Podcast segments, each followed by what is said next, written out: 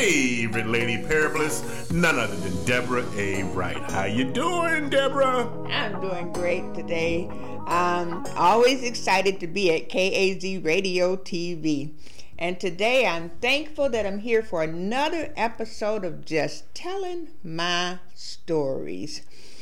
This episode of Just Telling My Stories was sponsored in part by D.A. Wright and Associates, the premier agency for all of your tax, small business, nonprofit, and accounting needs. With over 30 years experience, D.A. Wright and Associates can get you to the next level and beyond. Give them a call today at 216-200-3160. Also sponsored in part by Parables Publishing House why not use part of your tax refund to finally get your book published? They can help. Give them a call at 216 200 3160. Office is located in Euclid, Ohio. I'm excited today to come here and do another episode of just telling my stories with so many things going on with the coronavirus and schools being shut down. I think about the scripture in the Bible where it says, Men's hearts shall fail them for fear. But because we know who who runs everything, we should not let our hearts worry or be in fear. We can be cautious and get our Lysol and wash our hands and stay away from from as many things that aren't necessary to have to go, but but not to be afraid and hide and run in fear because fear causes all kinds of things like heart attacks and stress and other things, and we trust God with everything. God knows about the coronavirus, so we trust Him and we live our lives. One thing for certain those of us that are sold out to Jesus Christ know that whatever ushers us into heaven, that we're going to be all right for an eternity. Today, I um, had a story that I had wrote, and it was published in the AME, one of the AME um, Lenten journals last year. And it was a, a, true story, and it was about ducks. Have you ever noticed how the ducks will cross the street and they're not worried about not one single thing? They don't care if you're honking the horn, they don't care whatever. They're going to take their time getting across, watch their babies across, and sometimes even run back and come forward. So, this story is called the ducks. The scripture reference is Isaiah 26 and 3, which says, Thou wilt keep him in perfect peace, whose mind is stayed on thee, because he trusted in thee.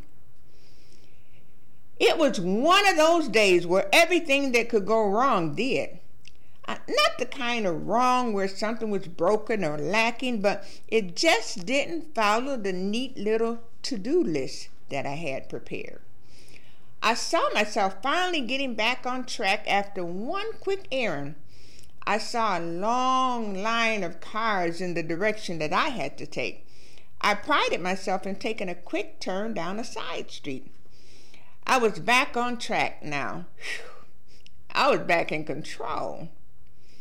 But as I turned the next corner, I saw a smaller line of cars stopped. What was it now? Ducks! They were waiting on a long line of ducks. There were at least a dozen ducks casually strolling across the main street without a care in the world. For a short moment, I was mesmerized by the ducks. They weren't concerned that everybody was watching those few extra pounds resting on their hips as they waddled across. They could care less which Mercedes or Lexus held passengers en route to an important meeting. They patiently waited as the baby ducks explored, running back and forth across all lanes of the street. They didn't fuss or bark. They just let the baby ducks play. As the last duck tucked her imaginary stop sign under her wing and crossed to the other side, traffic slowly began to move. I felt a strange sense of relief after watching the ducks. The pressure of the day had diminished, and I had a sense of calm, a sense of peace. In my mind, I felt like one of those mama ducks. I slowly put my foot on the gas and waddled on towards my destination at peace. Prayer, Father, help us to realize that you are in control and teach us how to trust you in any situation. Amen. And that was the thought for that story. And I thought about that one and I pulled that one out because you hear all of these um, announcements that the schools are going to be closed in different places for three weeks and two weeks and till April. And the parents are wondering what are they going to do about children at home alone when they have to go to work. But we have to be like those ducks and realize that God is in control. One good thing about it is a portion of those three weeks was spring break anyway. So we have to learn to start to look at things in some positive way. I um a couple of months ago I joined from face one of my Facebook friends one of those um, stock market things where you can put small amounts of cash and and buy stocks and buy shares. And so um for joining they gave me one little share and that one little share was worth something like five dollars and some change or whatever but it made me feel good because again in my life i had made some changes and i was in a different category and i and i owned a share of stock on wall street but now that everything's going south i started thinking instead of being discouraged i looked at the prices and now i could afford afford Twitter, Ford, Bank of America, all kinds of things. So instead of us as Christians worrying, look at what we could do. I could take $50 and own five different brand name stocks. I may only own one share, but it's still look at the positive side of things and not always the negative side of things. And I found a little story. Um, if we are on, in some parts, on mandatory man, you know, locking yourself up mandatorily for two weeks or whatever. Look at how many times you said to the Lord, God, I feel like I'm running in the rat race. God, I feel like I just don't have enough time with my family or to do things or whatever. You know, that could be a blessing in some cases. You know, you would have time to finish hemming those curtains or, or making a quilt or doing whatever. So look at the positive side of it. You're supposed to have food and water in your house anyway, so that's not a new thing, you know. The virtuous woman taught us to be prepared and to have things, but don't look at it in the negative. Look at it as this a this is a time where I can kind of get back and regroup and find out who I am. Get off of the treadmill and just stop and rest. Our bodies weren't meant to run and rip and run all the time. We were meant to have some time alone. This is the time that you can have to, um, even if you get out, get to know your neighbors. And that brought me to this little funny story. It's called Mr. Willie and the Raccoon. It's actually a story that I borrowed and elaborated on from one of my choir members when a raccoon got stuck on her porch. So I dedicate this um, story to Rachel. Once upon a time, there was a quiet little street just off of Main Street. There were cute little houses with clean little yards, and the people were nice. But they didn't do many things together as neighbors often do. Everyone made their lawns very trimmed and neat, and everyone made sure that they kept their houses painted and trimmed. For the most part, it was a really nice neighborhood. But the prettiest house on the street that is, of course, according to her opinion, was the house of Meemaw Williams. Now, Meemaw lived by herself, and all of her children and grandchildren lived in another state. Her life was simple. For the most part, she just went to church, the grocery store, up the road, and come back home and tend to her garden. She would pity patter around the house and on occasion bake one of her famous peach pies. Baking peach pies was her favorite thing to do, especially when it was chilly outside. Now, she loved to make homemade bread and homemade soup. Mm. But of course, most of the time it was just her there to enjoy it. So it really kind of took some of the fun out of it. Now, in Mima's backyard was this huge old peach tree that peach tree must have been very old because Mima and her husband bought that house some 40 years ago and it was there then. Mima would freeze some of the peaches and can some of them and take the rest of them over to the orphanage or to the nursing home. Life was pretty good on that little street, but it could sometimes get lonely.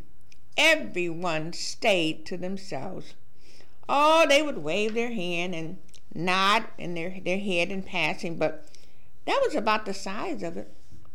Now, one day, all of that changed. You see, during the night, Mima heard a racket out at the old peach tree. There was such a smacking and a cracking sound that she could hardly sleep. It must have been some animal helping himself to some of those peaches. The loud cracking and smacking noises scared her so bad she left her bedroom and went to sleep in the living room. She did doze off for a few minutes, but then the cracking and the smacking seemed to come closer and closer and louder and louder.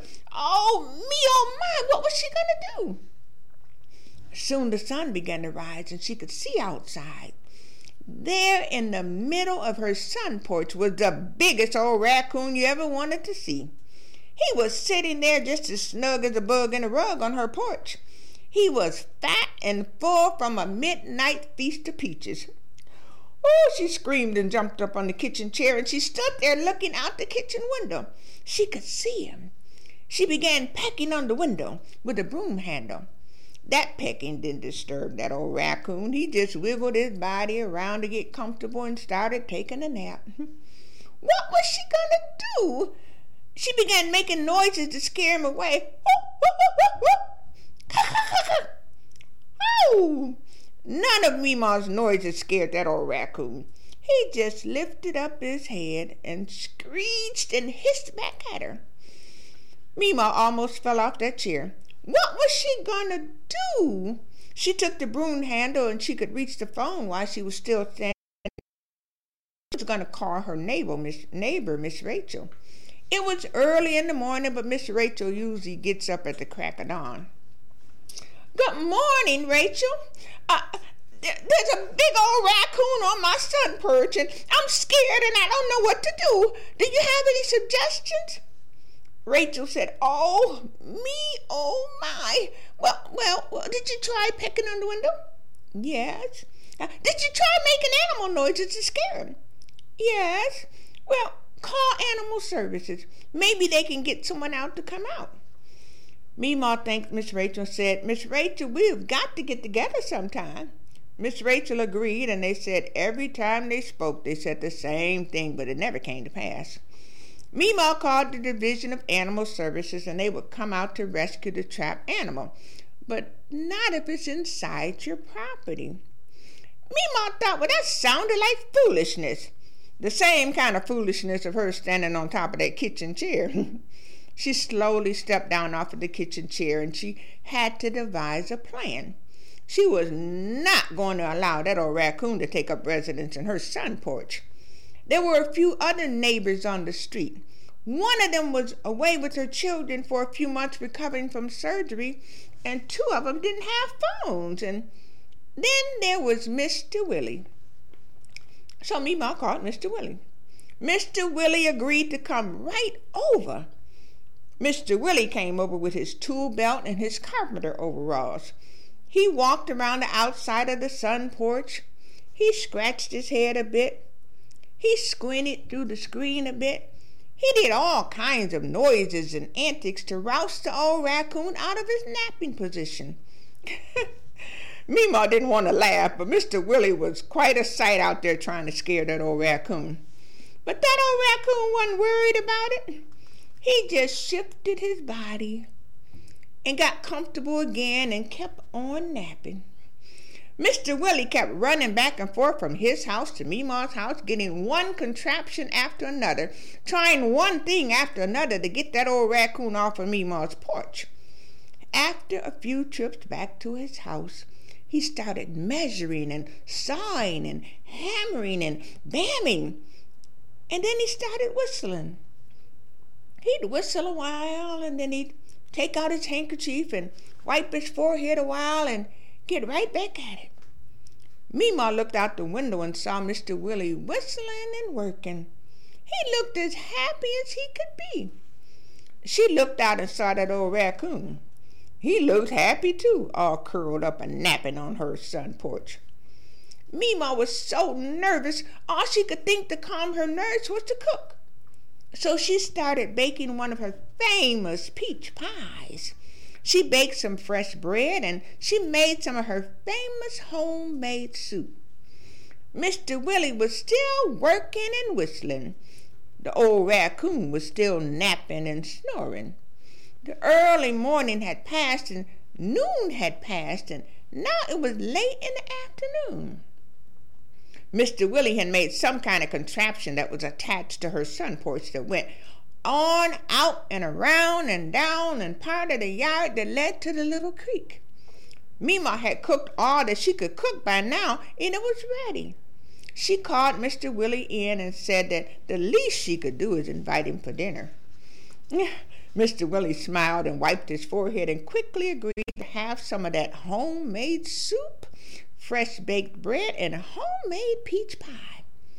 After he washed up, he came and sat down for dinner.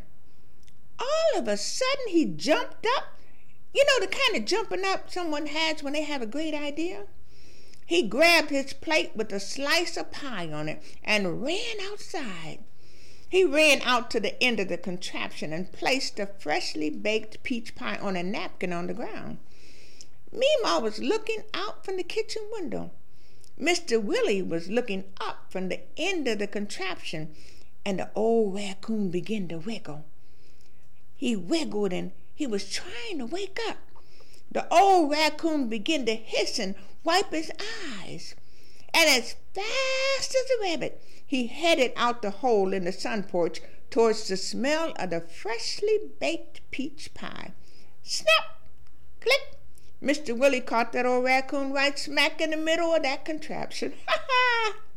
Mima was clapping and smiling in the kitchen, and Mr. Willie was smiling and tapping near the contraption. Mr. Willie grabbed the cage and part of the contraption and headed to the creek to free the old raccoon. He then came back to the sun porch and fixed a hole in the porch that allowed the raccoon to come in in the first place. Mima thanked Mr. Willie, and they continued to finish their dinner and laughed and talked about that old raccoon. Now, after dinner, Miss Mima thanked Mr. Willie, and Mr. Willie thanked Mima. Mr. Willie went out to the front porch, down the steps, and headed towards his house. Mima watched him as he headed out. Right about halfway down Mima's sidewalk, Mr. Willie turned around and said, Would you be so kind to join me for dinner on Friday? Mima answered, Only if you would be so kind to join me for lunch on Wednesday. They both smiled and agreed. Mima bundled up some of the soup and bread and peach pie and took it over to Miss Rachel and the other neighbors nearby. After that raccoon incident, the folks on the little street grew closer and continued to look out for one another. Now Mima had someone to share her cooking with. She was happy and content baking and cooking and having other people enjoy it. Mr. Willie was happy and content to be able to use his carpentry skills again, helping out neighbors in the neighborhood. Yes, it was beautiful. Just wonderful. Living in the neighborhood with that old peach tree. Now, that's a story about neighbors that each person was content to just live by themselves and stick to themselves and some of them were lonely inside of their houses some of them had skills that could be utilized and no place to use them so my prayer is that this coronavirus or whatever's going on, that you would get to know the people around you, get to know the neighbors around you. I have to make a confession. My husband is more involved in the neighborhood than I am because he he's the one that cuts the grass and, and shovels the snow and rakes the leaves and they're all out there together sometime. But we live in a, a, cul-de-sac, so it's kind of an enclosed group of people, and I love my neighbors. I like my neighbors, but I have to be honest that I have not been available to them in ways that I should have. um, you know, with deaths and sicknesses and those kind of things. So when situations like this coronavirus happen and it causes us to be isolated in our neighborhoods and, and, and locked in our neighborhoods, visit your neighbors or, or see about your neighbors. My mom was telling me that one of her neighbors brought her some water. They went and bought water, and her being the elderly person, one of the elderly people on the street, they thought enough to bring her a case of water too.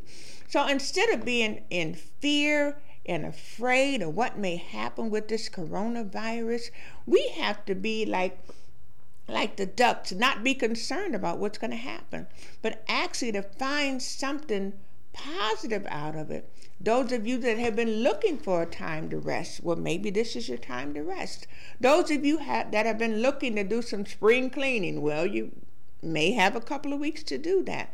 Those of you that have not had an opportunity to sit down and have dinner together as a family, maybe this is an opportunity for you to have that too. I got curious on the way over here about what the word corona means. And I Googled it briefly. You can Google it, Google it again. But what I saw was it, it was a reference to a crown, reference to stellar activity. So I thought about crowns and stars and that kind of thing. But here we think about it as death. But one thing for certain is we know that we're all going to die. I've had cancer two times, and it's it's not a scary thing, but I was never totally afraid because I know that I have made preparations for my soul. So when you think of the coronavirus and you think of crowns, have you made preparation for your soul? Have you made preparations for whatever happens to usher you out of here that you are that God will say, "Well done, my good and faithful servant." So, this is a time for us to really reflect upon life, reflect upon the beauty of life, even in the midst of cancer, coronaviruses, or whatever, there's always some beauty in life. Always some beauty in life. And we look at these other things and think, well, maybe this will wipe out a lot of people. I don't remember how many people are in the world. It's so many billions, but not to say it negatively, but only 4,000 died so far. That's a small amount of people, but yet we're letting it take over our whole lives, some people. Be cautious, be careful, be aware, but don't have a heart attack worrying about it. But I also want to take time because something in my personal life happened with somebody that I'm close to related to domestic violence. And um, sometimes a lot of i mean a lot of people go through domestic violence situation and a lot of times unfortunately it ends up in the death of someone male or female. So this next poem i have another poem. We are and i remember looking on facebook where someone was complaining about people wanting to change them Sometimes when people aren't happy with themselves, they want to try to change you. But the Bible says that you are fearfully and wonderfully made. I know to get along with people, we learn to agree to disagree or, or we change and we make things happen, but nobody has the right to change the essence of who you are. And today I was looking on the computer and I found this poem and I was like, okay, I'm not exactly sure. I don't even remember writing it, but it has my name and a copyright on it. And it wasn't that long ago, but that just shows you how many poems I, I wrote. But I, I, think it might have been when I was going to go um, do one of the slam contests here in town, and you know how the young people do it. So I think it might have read it because it's not like my typical, but the words were very important. And it says, No time for your hate you mean to tell me it's between me and you? It'll be me all day long, baby. I love myself. No time for your dancing song. You see, God created me specifically so that I can live and learn and grow into this me. So, you think you're going to break this pattern? Retrofit my mold, crush the essence of my very soul to fit into your little bowl? Ah, not. all of your ranting and raving and bragging on yourself, bodacious and voracious has gotten old. It's all about you, I'm told. So I suppose I'll be stepping because you ain't repping what I'm all about. Uh-uh. Mr. Man, don't bother to get off your throne. I can find my own way out. This queen is gone. So, no matter what people think you are, realize that you are a child of the Most High God. People don't have the right to put you down. You may be under construction because we all are. We all have issues. And we all are finding our way through this journey called life. This other poem, I do remember this one, it's called Under Construction. Baby, God ain't never promised you no petal garden. You see, for every rose, there's ten thorns. Even pretty comes with pain, and ain't no fairies and unicorns. In this life, you might as well fix your face, long as you part of this human race. Feeling sad, depressed, and woe is me ain't no place you ought to be. You see, life is precious, a gift at its best. We are all God's special diamonds. The trials and tryings just the test. It can be hard, I'm not lying.